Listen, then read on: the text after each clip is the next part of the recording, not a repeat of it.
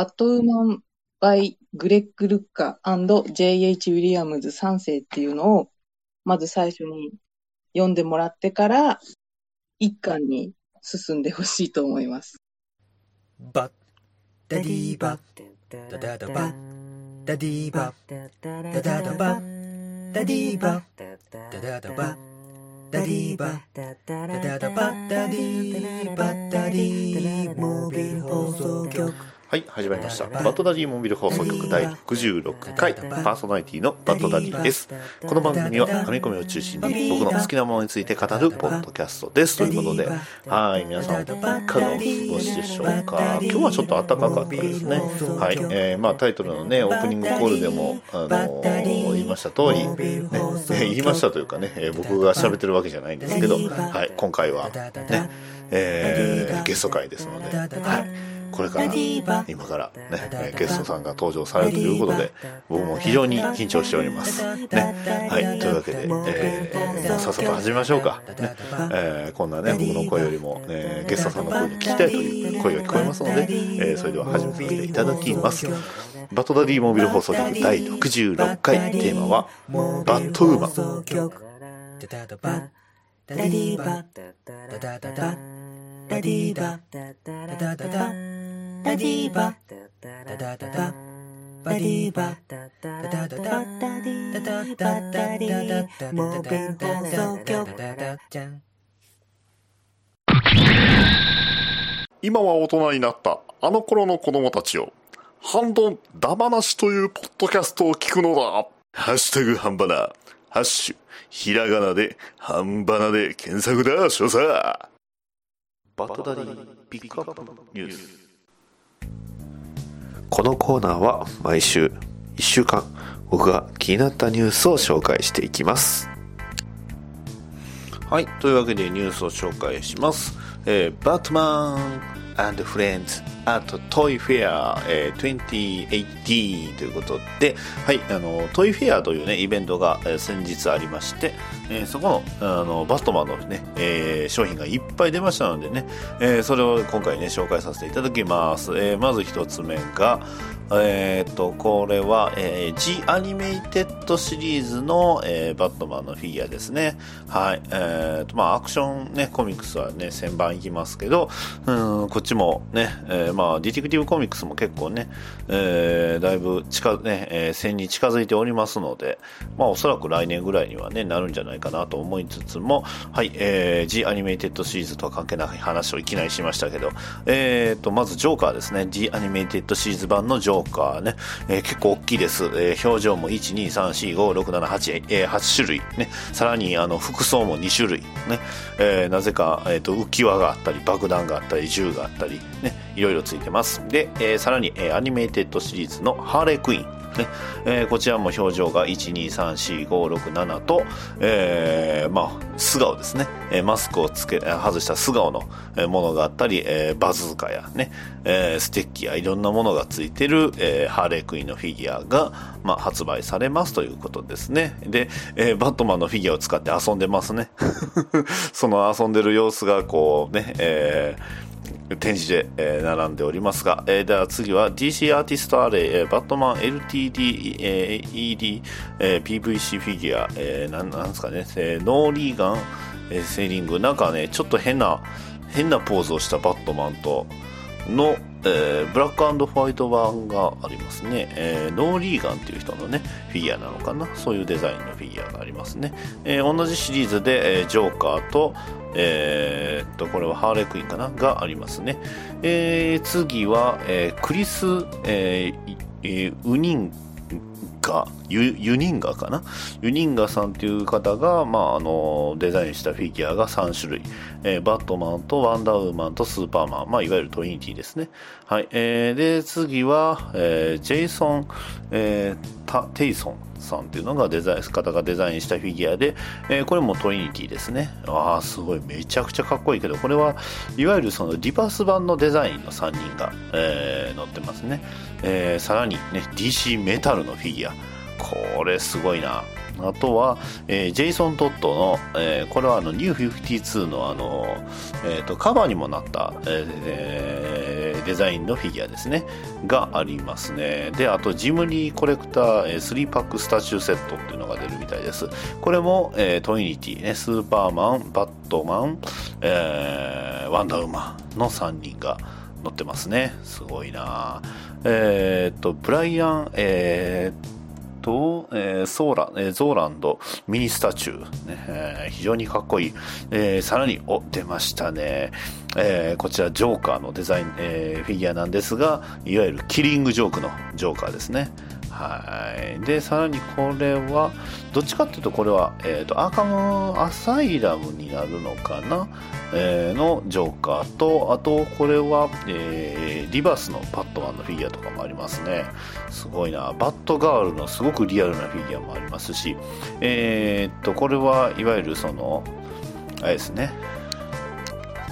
DCコレクタブルシリーズの、ドゥームズデイクロック、ねつまりほとんどウォッチメンなんですよね、オジマンディアス、ドクターマンハッタン、ロールシャッハ、コメディアンそして、例の夫婦2人ですねの、フィギュアが出るということで、これは DC コレクタブルスのフィギュアでしたということです、ダイヤモンドセレクトさんというところから出ているフィギュアが、はい、出ましたね。これハル・ジョーダン、グリーンランタンですね。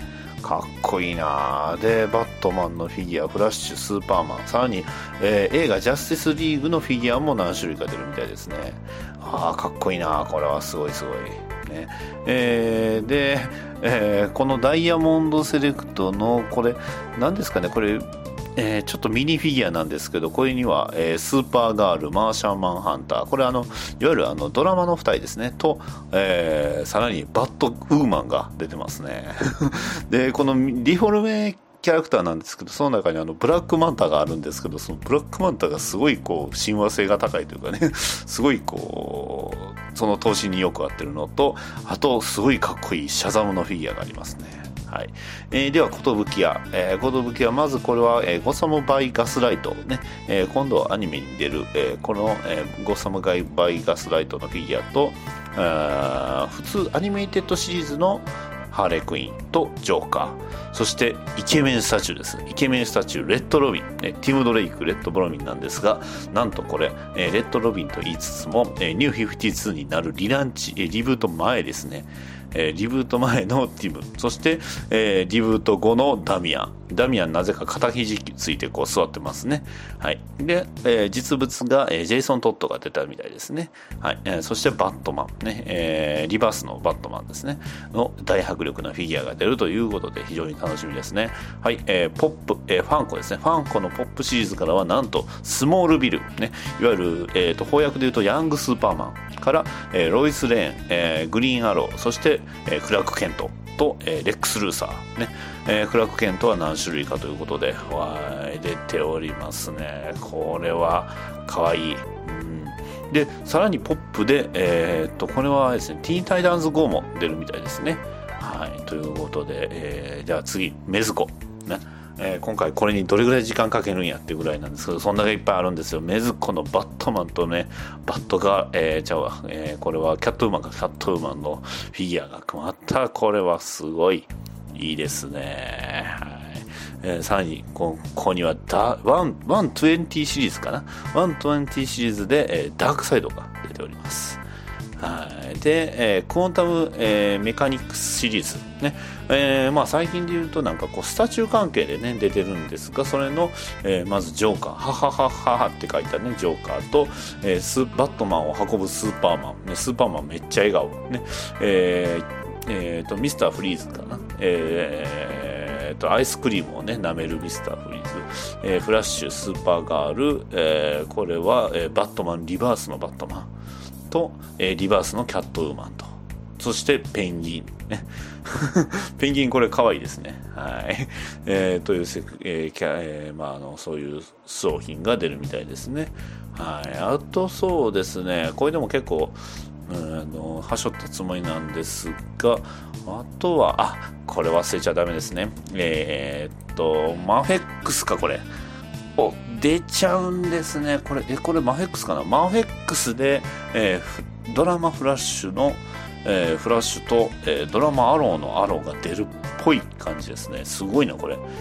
どうですかね、これ多分マフェックスだと思いますけどね。そして、これ SH フィギュアーツで忍者バットマンね、SH フィギュアーツ忍者バットマンとあと、第6天魔王やったかな、ジョーカーね、天草白っぽいジョーカーで SH フィギュアーツの、ダークナイトシリーズのキャットウーマン、ダークナイトライジズのキャットウーマンですね。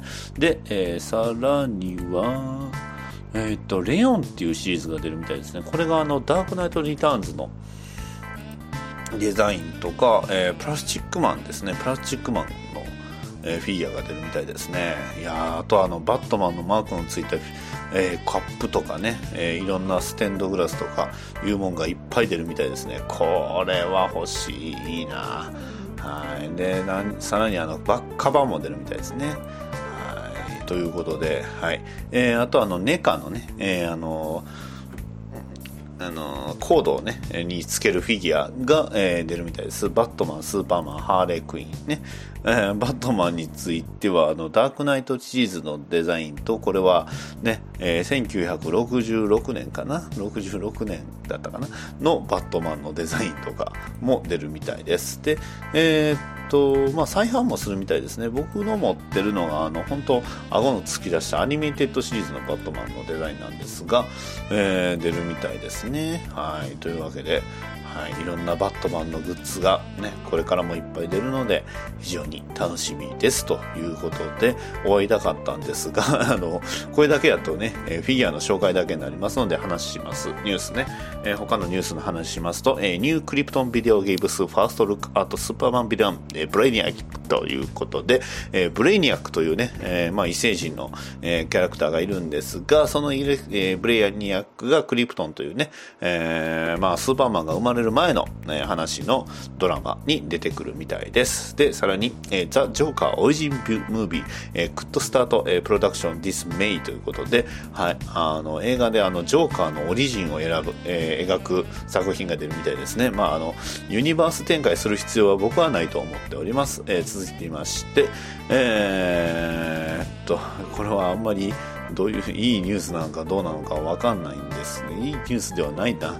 まあいいか。とりあえず紹介しますと、ジョス・ウェドン、Want to、Direct、Bad Girlということで、I didn't really have a story ということで、ジョン・ウェドンが、マーベル、ジャスティスリーグのね、ジャスティスリーグと、あと、あれですね、アベンジャーズの、ね、ジョン・ウェドンが、バットガールをやるっていうことで盛り上がったんですが、バットガールから降板というニュースですね。どんなポジティブな言い方をしても難しいなとは思いました。どうなんですかね。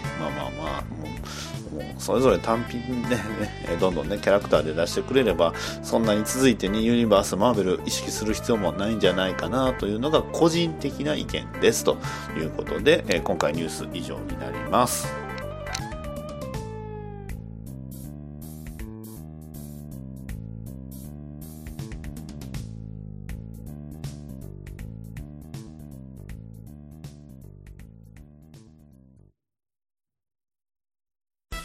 逃げない浅沼劇場は適当な浅沼。ごめんなさい、なんかぐちゃぐちゃになっちゃった。元気なテラピー、元気何でも知ってる留吉、漫画読むか DVD 借りろ、たまに出る P、 こういうのダメだと思うよこの演技でやっております逃げない浅沼劇場、2018年からは毎週水曜日配信予定。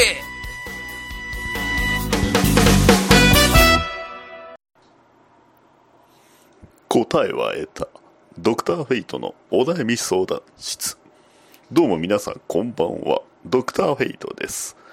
このコーナーは私ドクターフェイトが異星人、未来人、異世界人のお悩みを聞いてそれに答えるというコーナーです。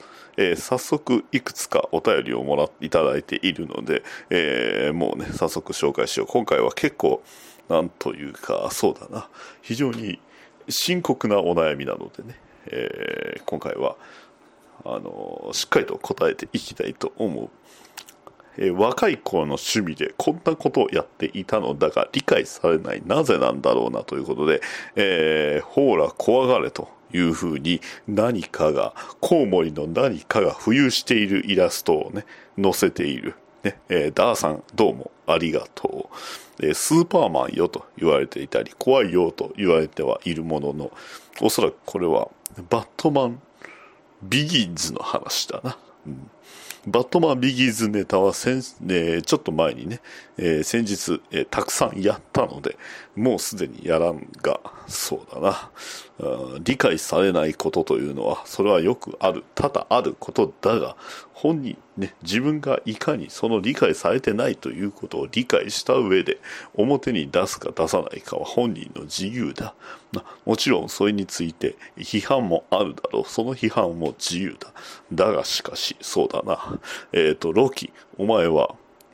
落ちているね、なぜかというと、ロキお前は私のポッドキャストにそうだな、あれだ全く、レビューの方で、匿名でね、星1をつけたり、これは聞かねえんだぞというふうにね、コメントをしたのだ。お前だろ、分かってるんだぞ。それも私の、聞いている番組の話かもしれんがな、うんそういうことはあまり良くない。マナー違反ということだな。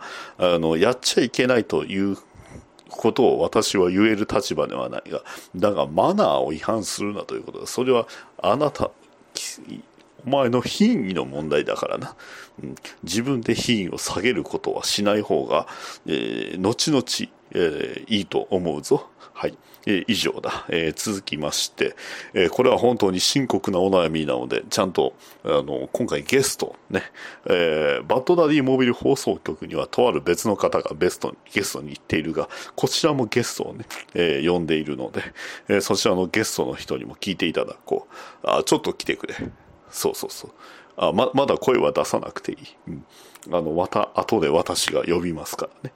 はい。では行きます。ダーさん、そこだ、モキューンさんからいただきました。つまりダーさんだな。嫁と喧嘩したので犬に食べさせようとしたら、地獄の番犬の紋章をつけた赤いメガネの集団と交戦になりました。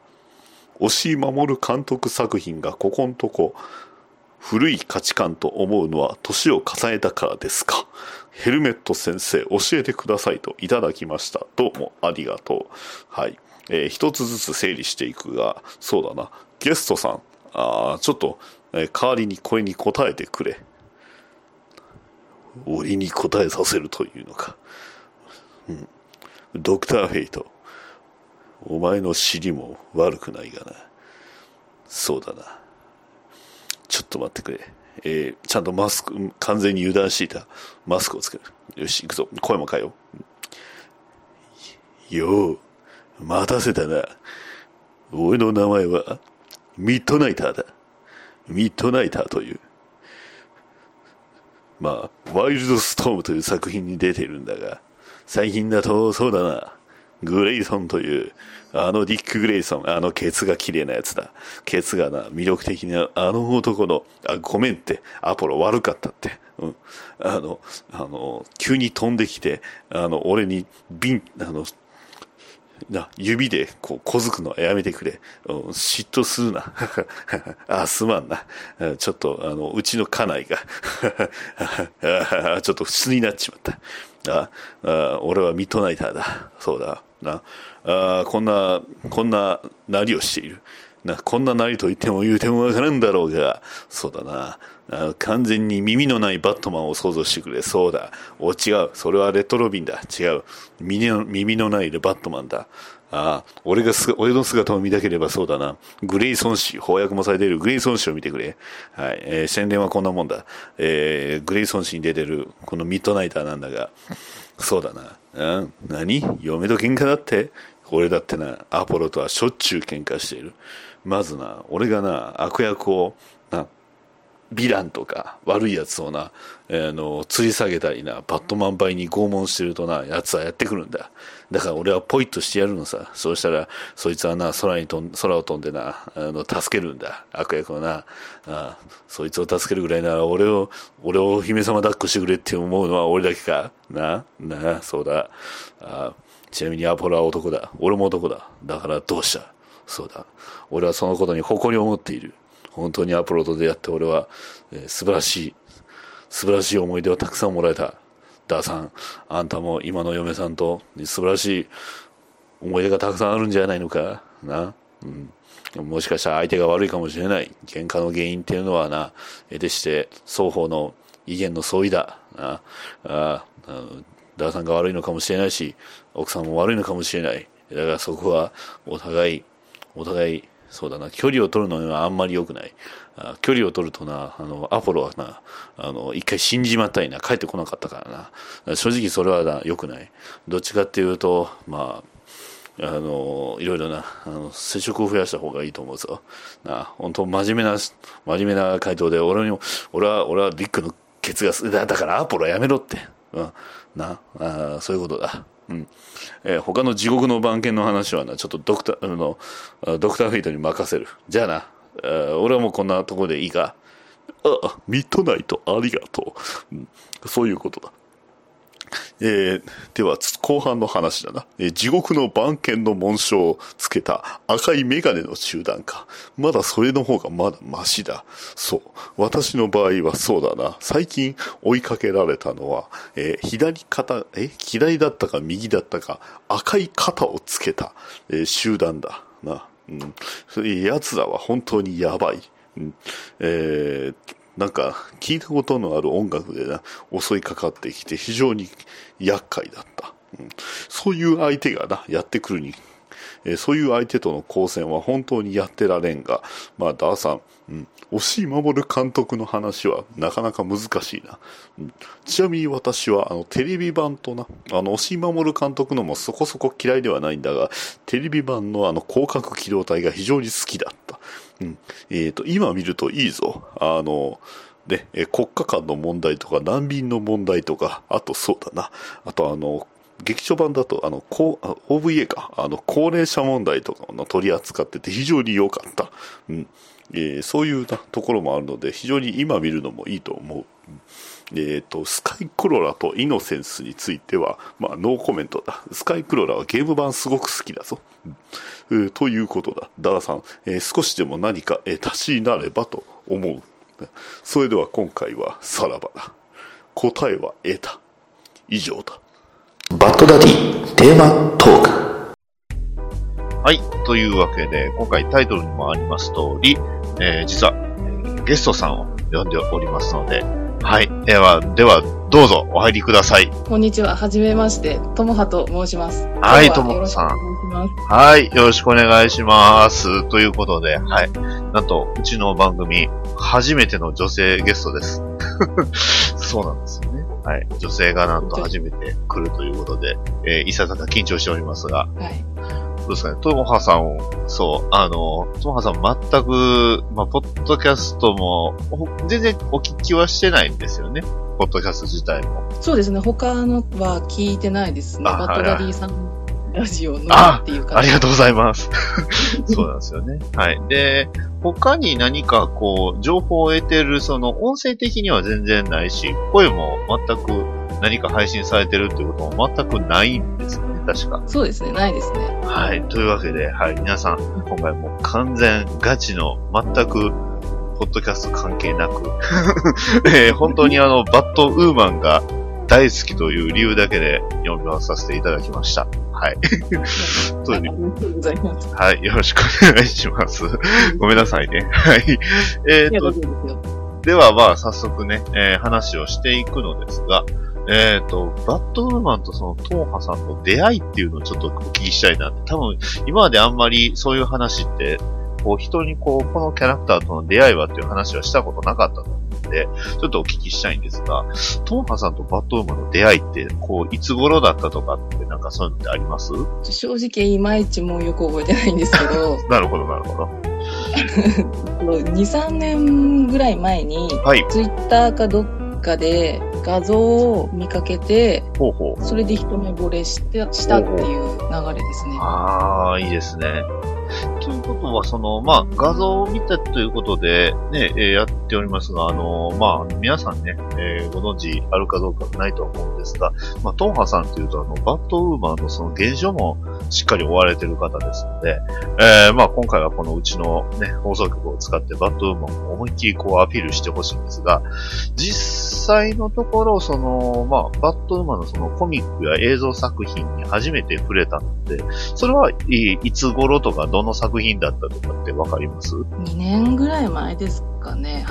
その一目惚れした直後ぐらいに、はい、現象に手を出し始めました。 いきなり現象だったんですね。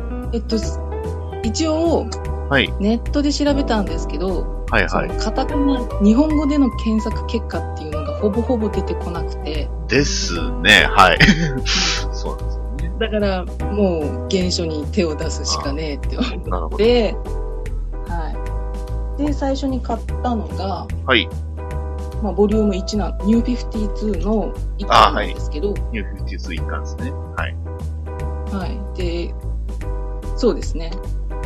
なるほど。ということはそのコミックスとしてもニュー52の1巻ということは、ということはもうこの時にはそのキャラクター自体はあれですよね。中身はケイトというか、いや全然情報わからずに。なるほどな。はい。こうバットウーマンっていうとこういくつかね、何人かやっぱりいますけど、まあその中でも特に一番好きなのがこの赤い羽というかね、赤いマント、このバットウーマンですね。はい。で、もともとは確かその、バットウーマンっていうと、その、キャシー・ケインって言って、その、まあ、バットマンのその、結構古めのキャラクターではあったんですが、はい。でも、その、トモハさんの好きなのは、その、キャシーではなく、その後のケイト・ケインだったということで。そうですね、キャシーの存在を知ったのが、その、バットウーマン、現行のケイト・ケイン、はい、バットウーマンを調べているうちに、なるほど。はい、過去にその、キャシー・ケインっていうバットウーマンの、マンがいたんだっていうことを知ったっていう。そうですね。デザインももう全く違いますもんね。そうですね。本当バットマンの女性版というか、そうなんです。反映してる感じの。そうなんですよね。それに比べるとこのケイト・ケインのバットウーマンってどっちかというとそのバットマンビヨンドとか結構そっちにすごく近いかなっていうか、本当独特な感じのバットウーマンなんですよね。うん、この赤毛で、はい。こうでもいろんな好きなとこあるとは思うんですが、特にこうこのバットウーマンの好きなところって、こうトモハさん的にはどんなとこが好きですか？そうですね。そのやっぱ他のバットファミリーと明らかにいろいろ異なるじゃないですか。ああ、そうですね。はい。まあ最初バットファミリーじゃなかったし、はい。ディテクティブコミックス読んでる人だったらまあお分かりいただけるように。はい。銃も使うし。ですね。ね、はい。そうなんですよね。このバットウーマン、まあ、このっていうとあれなんですけど、ケイト・ケインのバットウーマンって、メインのウェポンが銃なんですよね。結構、二丁拳銃使ってるイメージが勝手にあるんですけど、あんまり、そうですか。なんでなんかなと思ったんですけど、やっぱり、基本的には一丁の銃って感じですよね。そうですね。で銃もそんな頻繁に使ってるわけじゃなくて、はい、まあ、必要な時には使うっていう感じですね。なるほどな。僕はバットウーマンですごくその特徴的な、まあ、これはすごい、まあ、シンボリックだったなと思ったのが、ボブシェルズっていう作品があるわけじゃないですか。はいはい、バットウーマンってすごいなんか個性的というか、あれはびっくりしましたけどね。あ、そうですか。そう、野球の帽子に、野球のバットと、すごい。まあ、名前をかけてあるんだなっていう。そうなんですよね。だからまあまあまあ、キャシー・ケイン、あ、ごめんなさい、ケイト・ケインですね。ケイト・ケインの、基本的には、まあ、ニュー52の、リブートの後のバット。リブートの前にも、このバットウーマン自体は出てきてたような気がするんですけど。の辺がちょっとややこしいです。そうなんです。スポンサーがですね。New 52のちょうど直前の、バットマンインコーポレートとか、あとは、それこそ、RIP 時期のバットマンとか、僕は、ディック・グレイソンを追いかけてますんで、まあ、たまに絡んだりとかしてるんですよね。はい。まあ、ケイト・ケイン。どうしても、バットウーマンで検索すると、バットガールが引っかかったりすると、ちょっと悲しいかなと思うんですが、特にこのバットウーマンのエピソードの中で、このトモハさんが好きだっていうのがちょっとあれば、もし教えていただければ。そうですね、その件に関しては結構ツイッターでもちょこちょこたまに言ってるんですけど、ですよね。はい。ニュー52の最初の方の、はい、オカルト路線だった頃のバットウーマン。ああ、そこもこう、バットマンと大きい違いですよね、確かに。そうですね。バットマンが、どっちかっていうと、そう、普通の犯罪とかの探偵なのに対して、バットウーマンってどっちかっていうと、そう、オカルト要素がすごく強いということでね、そこがすごく気になったんですが、特にどういうとこがオカルト要素としてなんですか？まず、ヴィランですね。ああ。普通に、幽霊系のヴィラン。はいはいはい、なるほど。あとメデューサー。ああ、結構メジャーなあれで名前出てきましたね。はい、とかだったりなので。はいはい。そこがやっぱりそうですね。普通のバットマンとは違って。で、まあバットウーマンを語る上でどうしてもまあ欠かせないのが、バットウーマン自体はこれは従軍経験があるっていうのはこれはケイト・ケインだけなんですかね。というと？どうしてもちょっと僕の持ってるバットウーマンの知識は、まあ、ほぼまあ、昨日あった、バットマン、バッドブラッドのケイト・ケインなんで、やっぱり従軍経験があってっていうのが、やっぱオリジンとして語られてたんで、それはもう基本的にはそうなんですかね。あ、そうですね。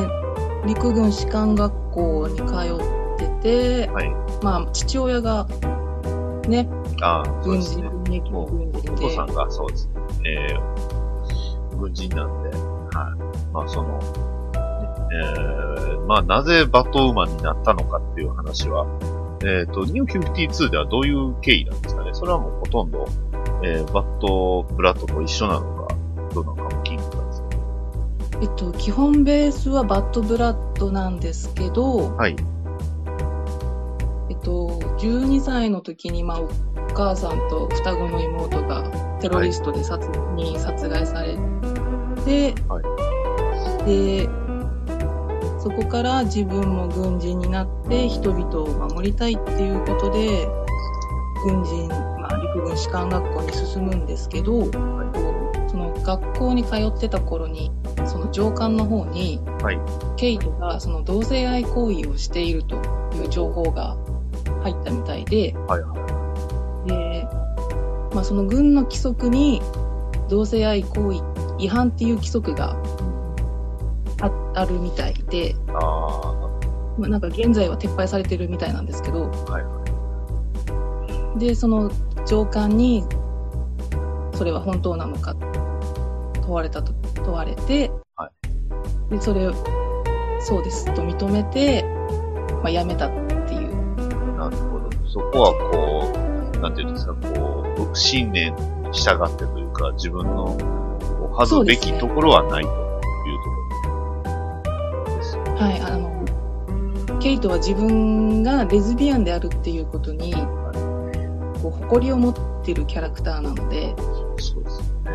はい、まあ、バットマンファミリーの中でも、まあ、そういう意味でも、まあ、彼女ってすごく特殊というか、まあ、他のそのバットマンファミリーとは違うところの一つでもあるんですね。そうですね。なんか実際に、バットマンっていう有名キャラクターの関係キャラクターで、同性愛者っていうの、これまでいなかったらしいので。そうですね、いないですね。結構、話題にはなったようですね。そう。まあ、いわゆるね、まあ、まあ、セクシャルマイノリティで LGBT の、まあ、関係のキャラクターということで、まあ、確かにそこも特色の一つであると思います。ね、他にもその LGBT のキャラクターでも、ワイルドストームに出てくる、アポロとそのミッドナイトっていうキャラクターが、ミッドナイターっていうキャラクターがいるんですけど、まあ、その二人はもう本当にゲイで二人結婚してるんですね、男同士で。結婚してるの？はい、結婚しました。子供もいたんじゃん。はい。ちゃんと結婚してましたし、まあ、離婚もしてたと思うんですけど、まあ、その辺はね、いろいろその、紆余曲折あるんですが、まあまあ、そんなキャラクターもいるので、まあ、コミックの中でもそういうところに、こう、ボーダーラインっていうのをその、設けるんじゃなくて、そういうものを持っていながらも、やっぱりその、ヒーローとして活躍してるっていうのが、結構、あんまりその、まあ、他のね、マーベルでそういうキャラクターがいるかっていうのはわかんないんですけど、結構この辺は DC の特色の一つでもあるのかなと僕は勝手に思ってるんですけどね。はい。ですね。まあそんな感じのケイトなんですけど、ケイトがそのバッドファミリーに入ったその経緯っていうのが全然僕知らなくて、その辺ちょっとお話ししていただけると嬉しいんですが、どうですかね。バッドファミリーに入ったというか、そのバッドを名乗るヒーローになった経緯としては、あ、そうですね。そっちの方がいいですね。はい、まあ街中歩いてて、はい。でまあチンピラっていうかまあ見た目から察するに不老者なんですけど、不老者にその財布と携帯よこせっていう風に襲われた時に、ゴッサムの日常ですね。はい。そうですね。まあ、ケイトは元軍人なので、はい、適当にあしらってたんですけど、まあ、そこにバットマンが現れて、で、あ、こういう道もあるんだなって、まあ、気づいたんですよね。こう、自分は軍を辞めちゃって、こう、人々に貢献する術がなくして、まあ、挫折してたんですけど、まあ、バットマンに出会ったことで、道が開けたので、じゃあ自分もヒーロー活動しようと、はい、決断して、現在に至るっていう感じですかね。まあ、その、元軍人ということで、やっぱりその判断力の、まあ、決断の速さってことですね。決断の速さや、まあ、ある意味その合理的な部分っていうのがやっぱりすごく、特に最近のリディクティブコミックスではちょっと、それがまあ、表沙汰になりつつも、まあ、バットマンやっぱり頑固やなこいつっていうのがありましたけど。そうですね。何かこう、そうですね。その、まあ、バットマンのファミリー以外にも、こう、なんかチームアップとか出たりしてたんですかね。あんまりその辺私も詳しくなくて。ああ、なるほどなるほど。でもなんか、New 52の頃は、バッドガルシー、はいはい、に多分、ゲスト出演は、出たみたいですね。クロスオーバーで、はいはいはい。で、ちょっとまあ気になってたのが、まあ最初にその、お母さんと妹を殺されたというのは言ってはったんですけど、なんか、はい、復活はしたりしてたりしてたんですか？その辺がちょっとよくわからなくて。妹の方が、はい。突然、こう、よくあるやつ。スーパービランとして、蘇ってて、はい。で、まあ、バットウーマンは最初自分のその妹だとは知らずに、敵対してたんですけど、はいはい。まあ、最終的に、双子の妹のエリザベスだと知り、で、まあ途中いろいろあって、いろいろアメコミ特有のいろいろあって、なんやかんや、はい、なんやかんや味方に戻りました。ああ、なるほど。ということは今はそのまあ妹のエリザベスはまあ普通に良好な関係という状況ですかね。そうですね。なるほど。ちょっとこう、残酷な結果が大好きな、ライターさんが近づくとちょっと怖いやつですね。まあ、今、バットマンがそれに近い状態ですが。バットマンとスーパーマンがちょっと怖いですね。あ、そうなんです。なるほど。ああ、なるほど。ああ、だいぶちょっとバットウーマンについて、まあ、より深まったというか、オカルト関係っていうのがあんまり、強くなかったので、ね、それこそ、他のオカルト関係で言うと、まあ、コンスタンティンとか、ね、今日は、まあドクター・フェイトとかでもオカルト路線だったのは本当にニュー52の初期の頃だけだったので、今は普通にあまりバットマンと変わらない感じで。あとちょっと気になってたのが、まあ、最近って言うても2015年の話なんですけど、3年前ですけど、はい、バットマンエターナルってご存知でしょうか？はい。読みました、翻訳。あ、本当ですか。あ、ということは、分厚い上下巻読んでるんですね。はい。はい、僕は、原訳の方の1話、2話と、あと最後だけを読むという、非常にひどい読み方をした。まあ、もちろん、機会あればね、翻訳版上下巻読むつもりではいますので、あれなんですけど、はい、予告の集合がって確かついてませんでしたっけ？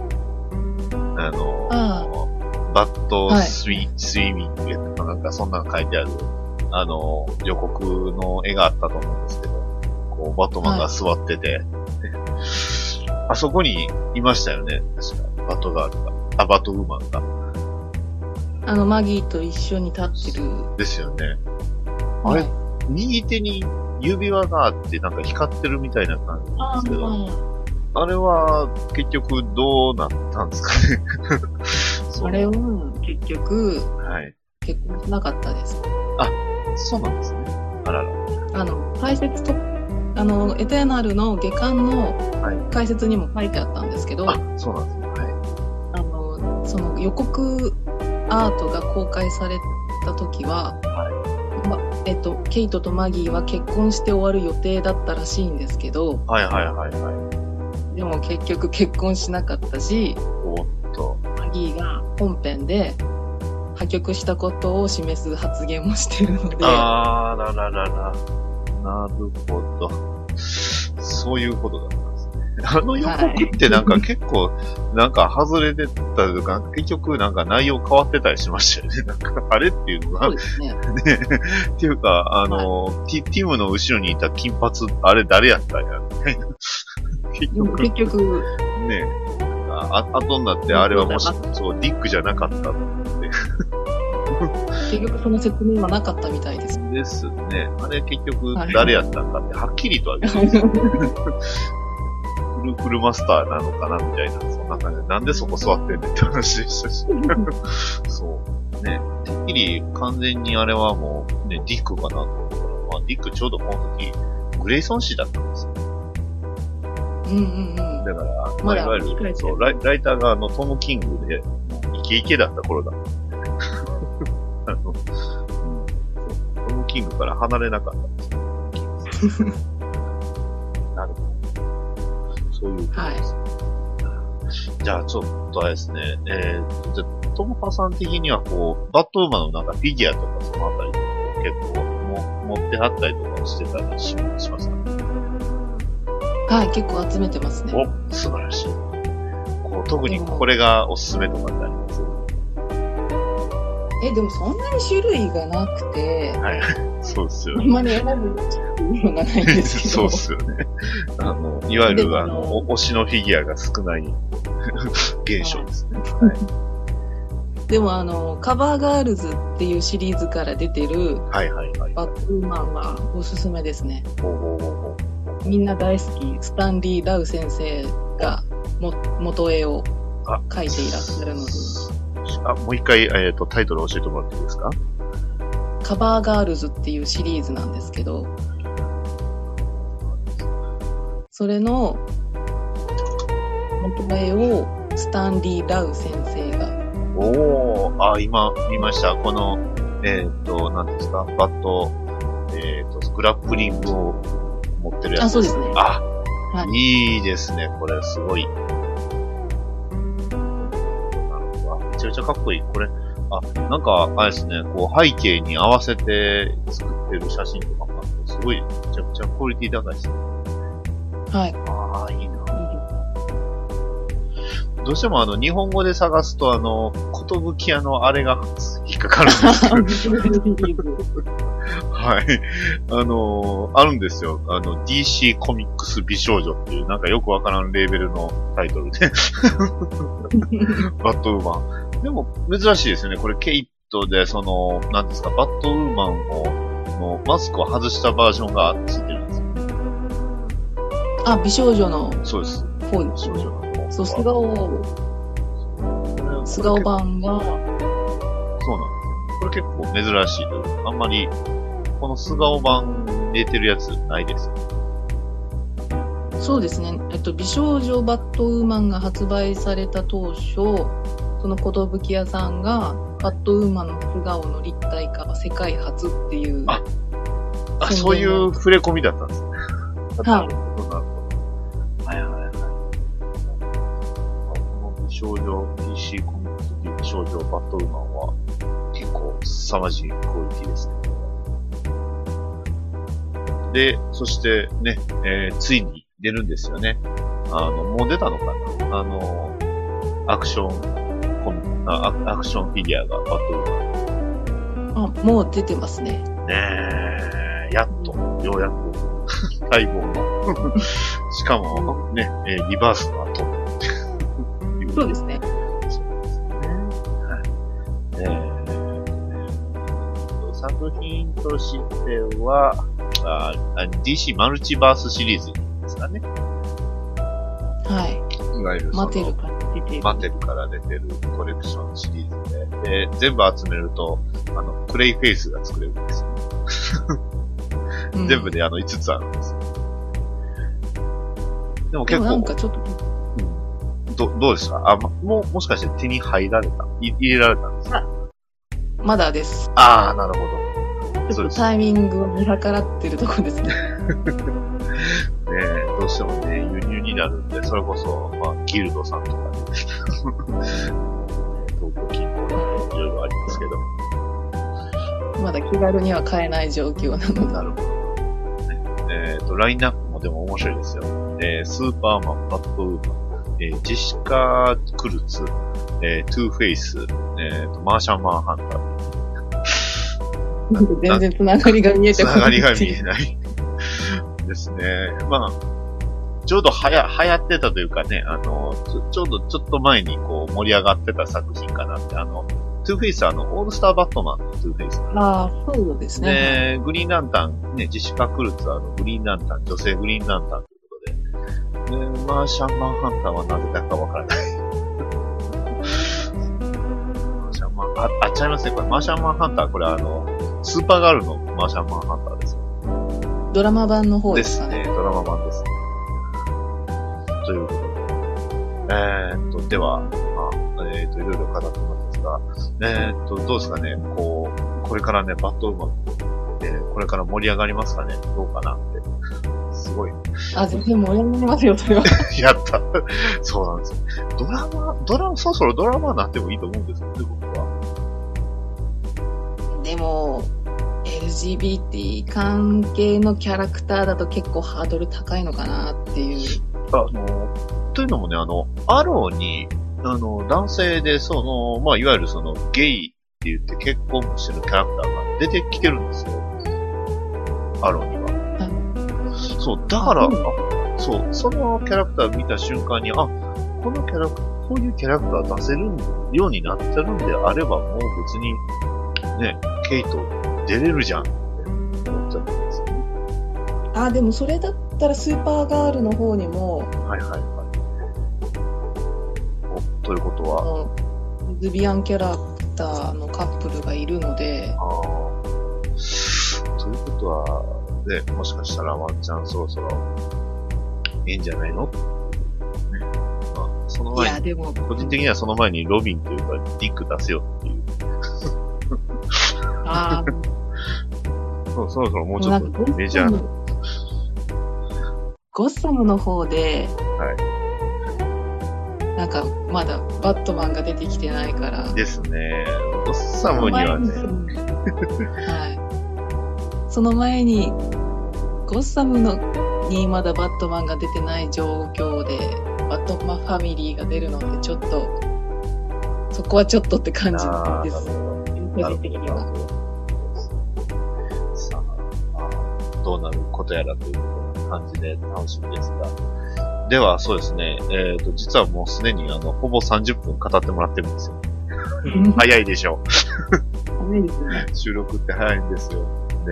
ね、ではそうですね、トータさん的にこう、まあ急に完全に無茶ぶりなんですけど、こうバットウーマンで好きなセリフってありますか？はい、なんかそのセリフをこうバットウーマンになってつもりでこう喋ってもらえると嬉しいんですか？いや、それちょっと無茶ぶりですね。無茶すぎる。じゃあこんなセリフが好きってありますか？全然考えたことなかったです。そうですか。じゃあそうですね。ちょっともオープニングのなんかコメントが欲しいなと思ってたんで、バットウーマンのですね、好きな、じゃあ好きなそのなんか作品のタイトルとかって他にあります？調べた。作品のタイトル。宣伝という意味でそうですね。イシューでもですし。作品のタイトル。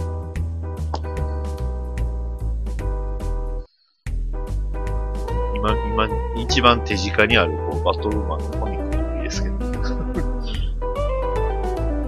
ど。でも一番結構思い入れがあるのが。そういうの欲しい、そういうの欲しかったです。そういうの欲しかったです。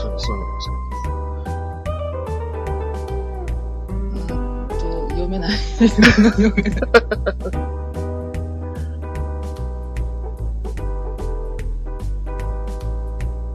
はい、コミックだと、はい、5巻に収録されてる、はい、ウェブズホームフィールドアドバンテージっていうエピソードですかね。読み方合ってるか分かんないんですけど。なるほど。このエピソードが私が初めて買ったバットウーマンのリーフの話だったので、はい、結構思い入れは深いですね。どんな物語でした？どんなストーリーだったんですか？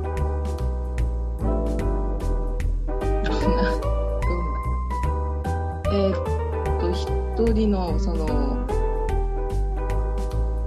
ウルフスパイダーっていうヴィランを追いかけてアーカムアサイラムに乗り込んで追いかけてるっていうエピソードなんですけど。結構このウルフスパイダーっていうヴィランが、はい、バットウーマンといい勝負を繰り広げるんですよね。で結構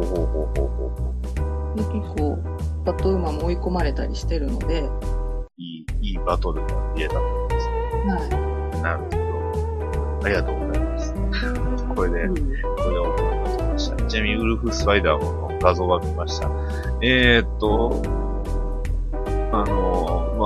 全くこう、なんていうんですか、こう、何にも抵触しないように言うんであれば、最近始まったDC のニューキャラクターのサイドウェイズに似てません？そうですね。つまり、サイドウェイズに似てるってことは、つまりそういうことなんですけどね。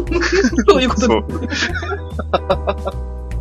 そうですね。はい。そうですね。結構、バットウーマンと敵対してたヴィランって、はい、結構こう完全に倒されちゃったキャラクターがほとんどなんですけど、あらら。ウルフスパイダーは結構生き残ったので元気なんです。推しがまだ生きてるってやつ。そのリバースバットウーマンで、はい。モーターさんの気が向けば出てきてもおかしくない感じのキャラクター。結構その宿敵的なキャラクターになってますね。そうですね、今のところ対応するみたいな、ね。宿敵に近いかなと。なるほど。はい、ちなみにこうもうほぼね、時間的にもあれなんで最後にお聞きすることになるんですけど、ちょっと気になってたのが、バットウーマンの顔ってあれは、なんかこう、地肌なのか塗ってるのか仮面なのかって気になってるんですけど、あれって結局どうなんですか？仮面ではないと思うんですけど。バットウーマンの肌の色は地肌ですね。ありがとうございます。もともとそういう真っ黒な肌の人。見バレ防止のために白塗りにしてるとかではない。あ、そうだと思います。なるほど。はい。はい、これで。タラリストさんが、それを理解してないと、そうか。理解してないっていうパターンもあるんです。あ、言い方が悪かったから。いやいや、いいです、いいです。そういう、そうですね。大事ですよ。アメコミよくあるやつですから、それはいいんです。なるほど、なるほど。そんなバットウーマン。まあ、それこそね、今であれば、そのバットウーマンリバースが一番、そのバットウーマン知るのにちょうどいいのかなとは思うんですよね。ディティクティブコミックスだと結構やっぱり結局他のキャラクターが結構メインというかね、バットウーマンめっちゃリーダーでやってますが、どっちかっていうと、他のキャラクターにもね、スポットが当たる。だから、まあ、もし、まあ、アメコミちょっと興味あって、バットウーマン興味があって、現象見たいっていう方は、まあ、始めるんであれば、単行本で出ているバットマンリバースですかね。これが一番、まあ、ちょうどいいかなって言っても大丈夫ですかね。大丈夫です。まだ1巻しか出てないし。内容的にも、こう、入門な感じなんですかね。だと思うんですけど、ちょっとさ、リテコミを追いかけ、こう、今のとこシリーズものは全部追いかけてるから、いきなり読んだ人目線でっていうのがちょっと難しいんですけど、まあ、そうですね、過去のことも説明してるし、どういう経緯で物語がスタートしてるのかっていう。それこそシークレットオリジンも含まれてるっていう。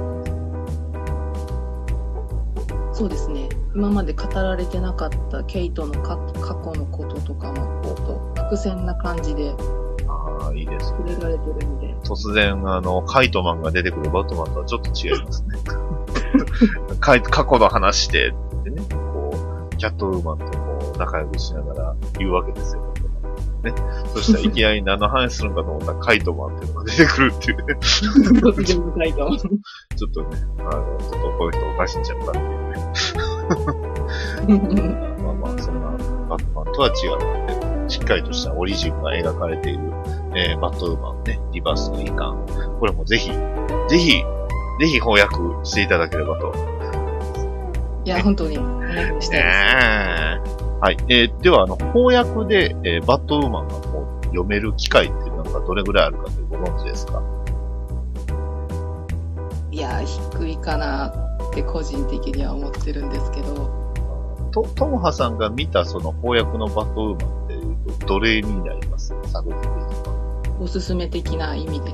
あ、多分翻訳でバットウーマン出た作品を言って、そうですね、おすすめもそんなに少ないので、やっぱりモリソンサーガのバットマンインコーポレイテッドとコーポレーテッド、はい、バットマン&ロブぐらいですかね。いわゆるあれですね、前回僕がボリューム1紹介したあれですね。そうですね。あれの、ボリューム何本前に出てくるそうですか。まあ、1にはね、出てこなかったので、まあ、なんか、翻訳最近買ったんですけど、なんか分厚いやつ。ですね。あれは完全に3冊のね、どうなってるんですか？あとはバットマンエターナルですかね、出てくるという。いや、あれは出てきたうちには入らないかな。ということは、あとは翻訳ですね。日本で出ますね。ほとんどなんか一コマしか出てきてない。というわけで、バットマンインコーポレイテッドをぜひお読みくださいということで。はい。そうですよね。そうなんです。いや、僕もね、自分の持ってる翻訳をいろいろ探しては見たんですが、本当に、見つからない。まあね。まあ、新キャラなのでどうしても、まだ、なかなか。どうなんですかね。新キャラといっても、もうそろそろ10年ぐらい経つんちゃいます。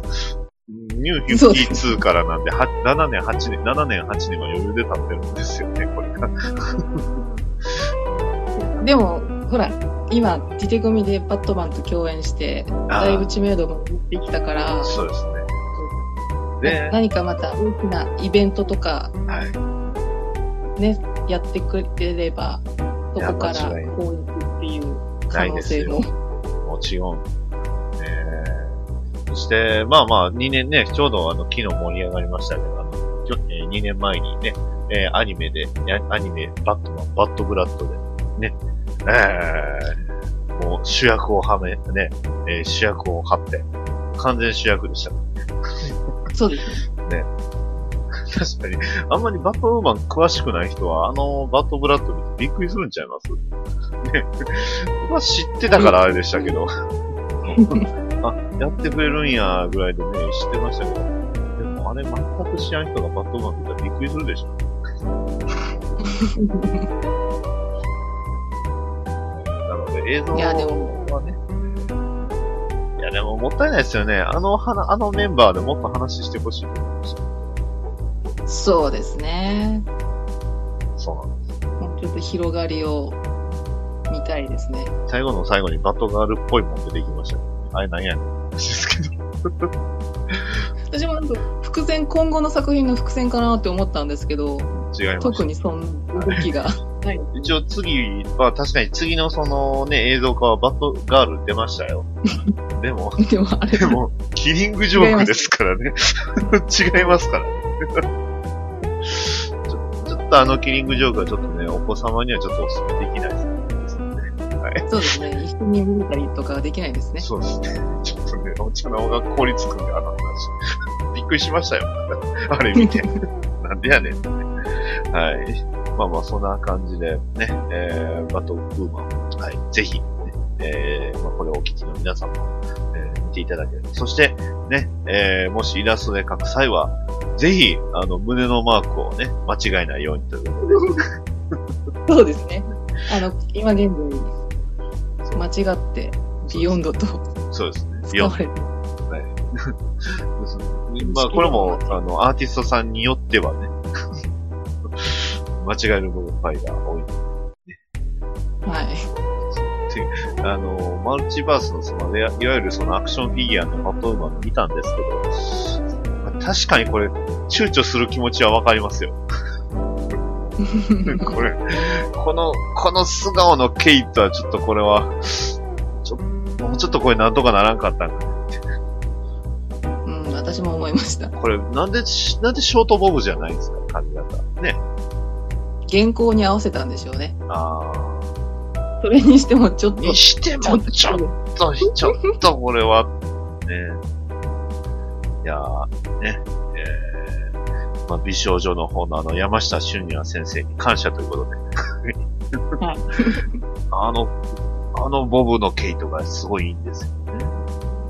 そうですね。やっぱこれ見てて欲しくなりますね。めちゃめちゃいいなと思います。はい。まあ、そんな感じのバットウーマンの話をね、もう40分にもわたってしていただきましたので、はい。今回、ね。はい、トモさん、ありがとうございました。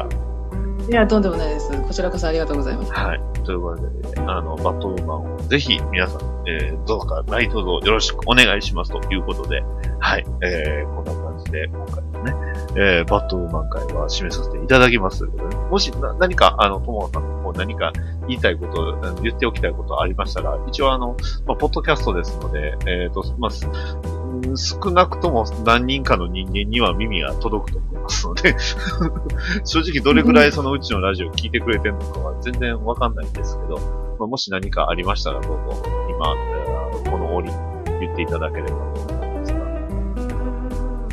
そうですね。もしバットウーマンに興味を持って原書を読みたいって思った方がいたらなんですけど、はい、ニュー52の1巻の前に読んどかなきゃいけないコミックがあるんですよ。こう前日間にあたるエピソードが収録されてる、はい、バットウーマン by グレッグ・ルッカ &J.H. ウィリアムズ3世っていうのをまず最初に読んでもらってから1巻に進んでほしいと思います。申し訳ない。もう一回ちょっとタイトル言っていただいてよろしいでしょうか。はい、ちょっと長いんですけど、バッドウーマン、はい、バイ・グルッカ&J.H. ウィリアムズ3世。グレッグルッカ、はい。バッドウ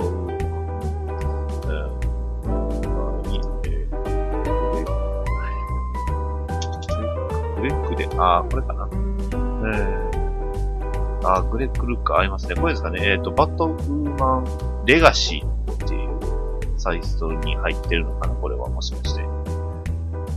Kindle でありますね。バッドウーマンレガシーっていうのが、グレッグルッカ。レガシーってなってます？はい。じゃあ、これ多分、まとまってるんじゃない？バッドウーマンボリューム1とバッドウーマンレガシーってありますね。エレジーではなくて。ごめんなさい。エレジーです。じゃあこれであってましたね。ごめんなさい。Kindle で2158円。安い。かな？まあ普通ですね。普通だな。192ページです。ちょうどいい、ね。ということで、バットマンボリューム1は、Kindle 版1726円であります。ちなみに、バットウーマンディバースの、バットウーマンボリューム1は1500円です。これ結構お求めやすいですね。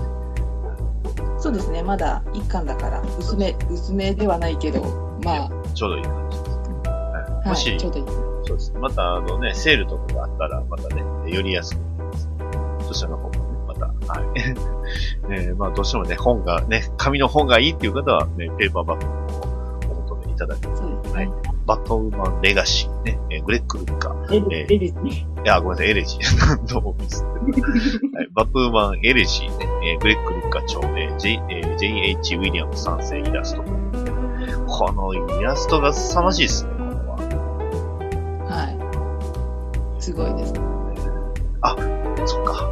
あれですね、アラン・ムーアのプロメティアの人じゃないですか。そうです、そうです。はい。それは確かにすごい発見ですね。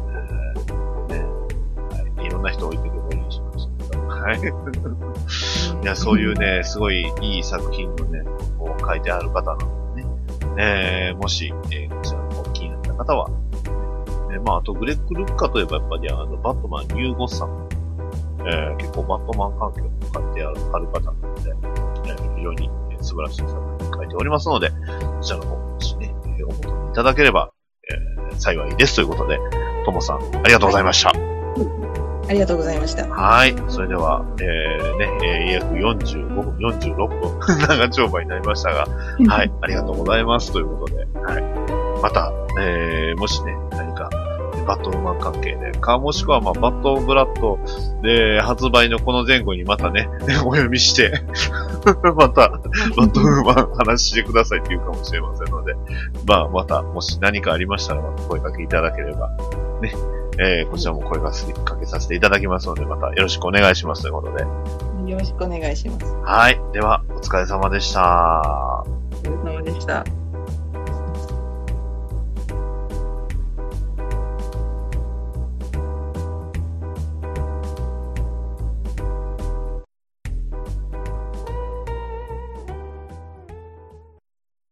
お便りのコーナー。はい、というわけでお便りを紹介していきます。ピスケさんからいただきました。ありがとうございます。バットマンビギンズは終わり方がかっこいいので3部作では一番好きですね。マトリックスと同じで俺たちの戦いはこれからだみたいな終わり方のワクワク感で次を期待しながら終わるのは最高ですといただきました。ありがとうございました。そうですね、なんていうんですか、こうやっぱりこうバットマンのね終わり方としてはこう次はこんなヴィランが出るよみたいな終わり方ですごくなんていうかアニメイテッドシリーズとはまた違うかな。どっちかっていうとこうね本当に次回予告付きのこうドラマみたいなねそういう終わり方してたんで非常に良かったですね。良かったです。はい、というわけでありがとうございました。はい、続きましてあとはおさろぼ話さんからいただきました。ありがとうございます。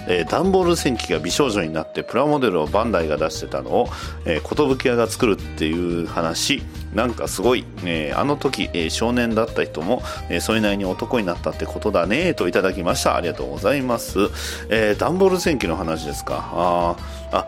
なるほどなるほどなるほどなるほど。あ、寿屋さんがつくんですか。まあ美少女フィギュアはねどうなんですかね。ダンボール戦記のねロボットも全部あれいいですよね。1分の1って設定すごく僕好きです、ねワクワクします、ねというわけなので、まあ、他のね、ダンボール戦記の話とは他にハッシュタグついてますので、おさろぼ話もしくはおがんばなで話できるのかな、おさろぼ話の方で話すると思いますので、そちらの方を聞いていただければと思います。はい、今回以上です。他のね、コーナーというか結構多いんで、非常にありがたいですね。はい、以上です。はい、どうもお疲れ様でした。お疲れ様でした。はい、ね、今調べたところは第65回は再生数225って書いてましたね。多い時にね361とかね、ありますんで、まあ、その人たちにはおそらく届くと思いますので、まあまたはい。これに懲りずに来ていただければと思うのですが。はい、ぜひぜひこちらからもお願いいたします。はい、というわけでね、今回、うちのバトラジモールで放送局にカットウーマンさんが来てくれたということで、さすがにね、全くコントとかしたことない人にコントを振るのはできませんでしたということで、はい。そんな感じですよ。ね、というわけで、またね、ともさんよろしくお願いします。よろしくお願いします。はい。では、今回ね、バトラジモビル第66回、ね以上になります。バトダディモビル放送局ではお便りを募集しております。ツイッターのハッシュタグ、ハッシュ BDMH、ツイッターバトダディモビル放送局の絵の DM、メールアドレス、batdaddymobile@gmail.com へのメールもお待ちしております。ポッドキャストのレビューの方もお待ちしておりますので、もしよろしければそちらの方も書き込んでいただきますと、バッドダディ喜びます。それでは次回の配信まで。さよなら。